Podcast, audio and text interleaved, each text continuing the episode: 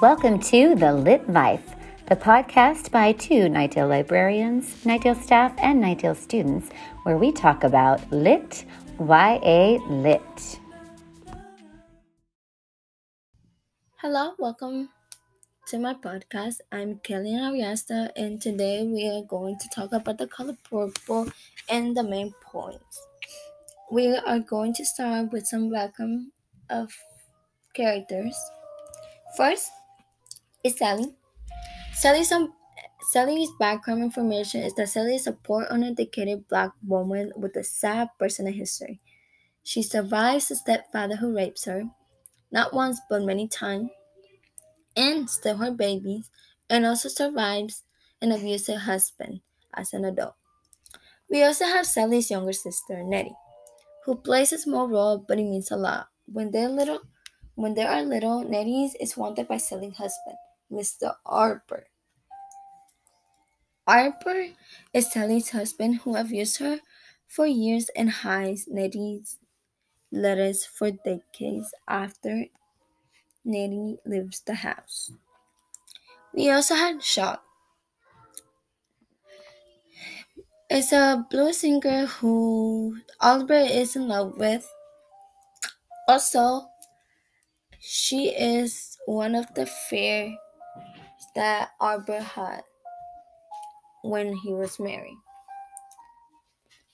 Sean becomes Sally's friends and eventually her lover. All of the while remains as a mentor who helps her involved in an independent and independent woman. We also have Sofia. Sofia is a large independent woman who best friend Sally and married Harper, Arbor's son. Sofia refused to submit to white men or anyone else who tries to domain her. After hitting the town mayor, Sofia is sentenced to 12 years in jail, but the sentence is later. She commits to 12 years labor as a major maid. Okay, and we have our characters, our main characters. Okay, let's see a brief summary of the book.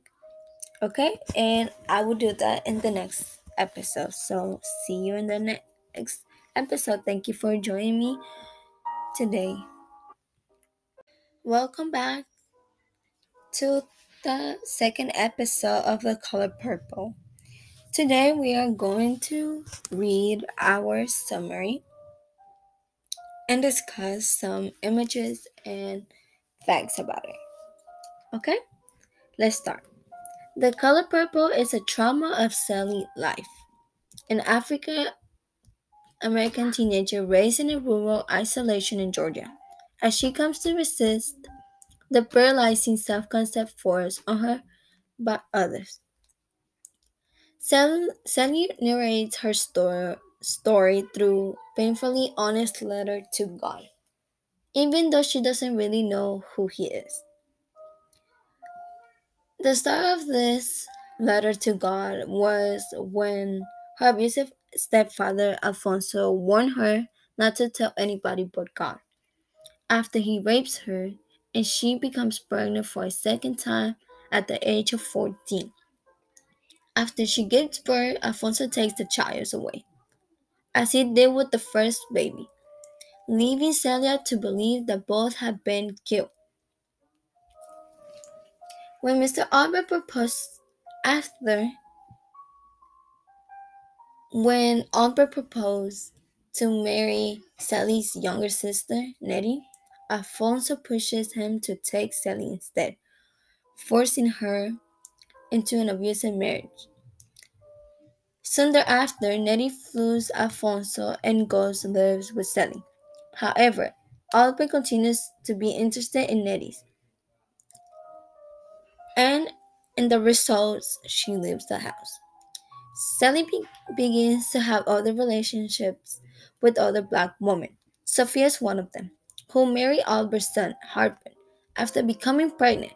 Unable to control her, Harper seeks advice and Sally suggests to be her. However, when Harper strikes her, Sofia fights back, Upon learning that Sally encouraged Harper abuse, she confronts Sally, who admitted to being jealous of Sofia's refusal, refusal to, black, to back down. And the two women became friends after that. Also, the glamorous and independent singer, who is also Albert's sometimes mystery, shocked and Sally became good friends, eventually becomes lover.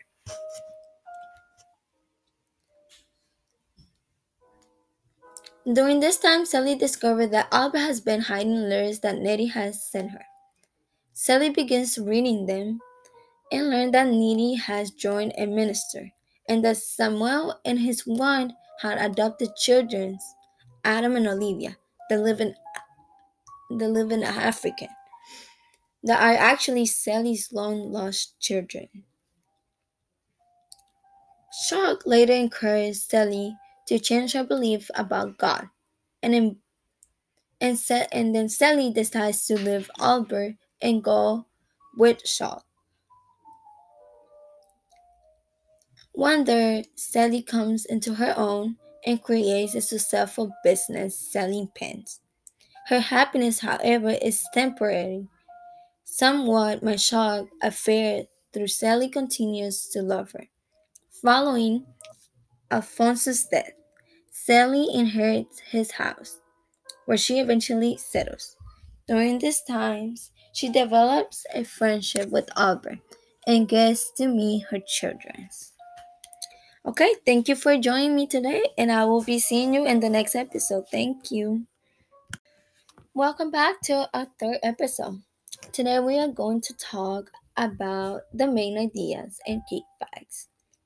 Okay, so we already talked about our characters and we had a little brief summary. And if you haven't heard of it, please go back and listen to them before.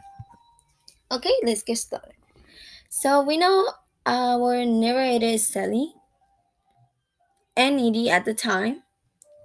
Okay, so we know the point of view is Sally speaking in the first person through a private letter she writes to God and later to Nettie.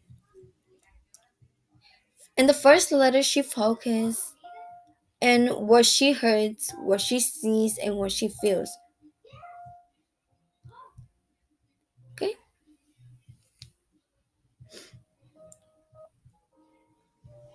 Okay, and then let's talk about the setting. So the setting was in rural Georgia. Okay, so let's talk about the major conflict. So the major conflict was Sally is physically and sexually abused by several different men, leaving her with little sense of self worth, no narrated voice, and no one to run to. That's where she writes the the letter to God because she doesn't have anyone else to go to.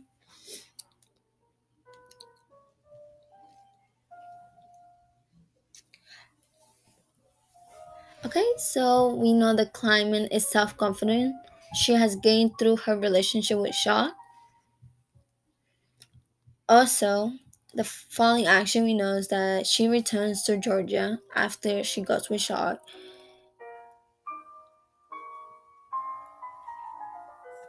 And she learns that Mr. Ar- Arbor has a personal transformation. After Alphonse's death, she inherits her family home and welcomes the returning Netties Samuel, Olivia, and Adam into the house. Okay.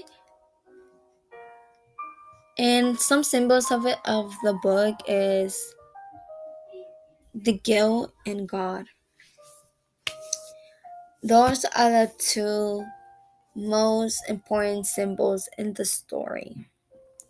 I feel like God is one of the most stronger one because the whole story it's about her writing a letter to him because she doesn't have anyone else and she feels like she's not worth of anything or anyone I hope you liked it.